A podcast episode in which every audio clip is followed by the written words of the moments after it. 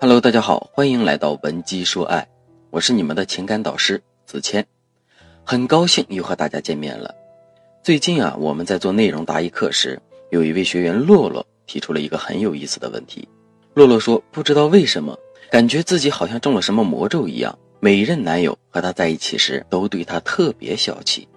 比如她的前男友都没有送过她生日礼物、情人节礼物，甚至没把这些节日当回事儿。虽然在平常的生活中，洛洛一直在付出，但好像她的几位前任都把她的付出当做理所当然。最神奇的是，她的前任们在和她分手后，对下一任女朋友都特别好。她还特意去找朋友打听，朋友说，洛洛刚分手不久的前男友小亮刚谈新女友就给她买了个 GUCCI 的新款包，而且还不是找代购，是去实体店买的。洛洛想起了她和小亮谈恋爱的时候。别说 GUCCI 这样上万的包了，两人逛街时，连那些小精品店不到二百的包，小亮都说不划算。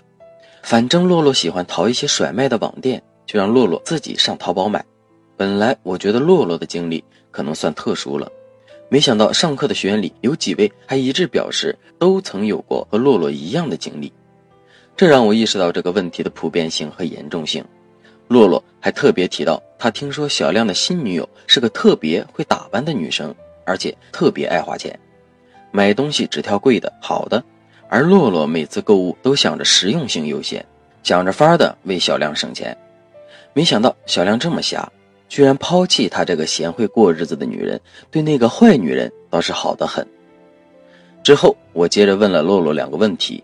当然，这两个问题可能也同样适用于此刻正在收听广播的你。第一，你们确认关系前期是否他很少对你投资，你也不知道如何引导他投资呢？洛洛说，他谈的三段恋情，其实每次都是男生先主动向他示爱表白的，恰好他也对对方有好感，所以就顺其自然在一起了。一般男生开始追她时，也会提出给她买礼物。但是洛洛觉得，既然在一起了，就应该为男生省钱。就拿前任小亮来说吧，刚交往时，小亮带洛洛去香奈儿的专柜买口红，洛洛当即拽着他去隔壁的丝芙兰买了支几十块的口红，还嘱咐小亮别乱花钱。没想到之后，小亮真的就再也没有给他买过礼物了，即便是生日时，小亮也只是带他简单吃个饭而已。我想到之前在网上看到一个段子。一个男生和另一个女生谈到前任，男生说：“他和你不一样，她就是一个特别不懂生活、不会享受的女生。你爱吃日料，爱用贵牌的护肤品，她呢，只知道吃大排档，图个大饱就出门了。我都没有动力赚钱给她花。所以女生们明白了吗？如果你在恋爱初期就不懂得引导他为你投资，那么以后受委屈的还是你，这就是现实。”而那时，可能你口中的坏女人，此刻正躺在他的怀里，享受着你不曾享受过的温柔。第二，你是否从来不会要求对方，在你们的感情中，你总是在顺从忍耐呢？这一点尤其体现在两种女生身上：一是没有恋爱经验、经历较少的女生；二是即便恋爱多次，也依旧不会从失败的恋情中吸取经验教训的低情商女生。其实总是顺从忍耐，不仅仅是出于爱对方，更多的是女生本身的安全感缺失，害怕自己如果不顺着男友就会被他反感，所以他们从来不会和男生表示需要仪式感、需要礼物，生怕自己向他提要求就会被讨厌，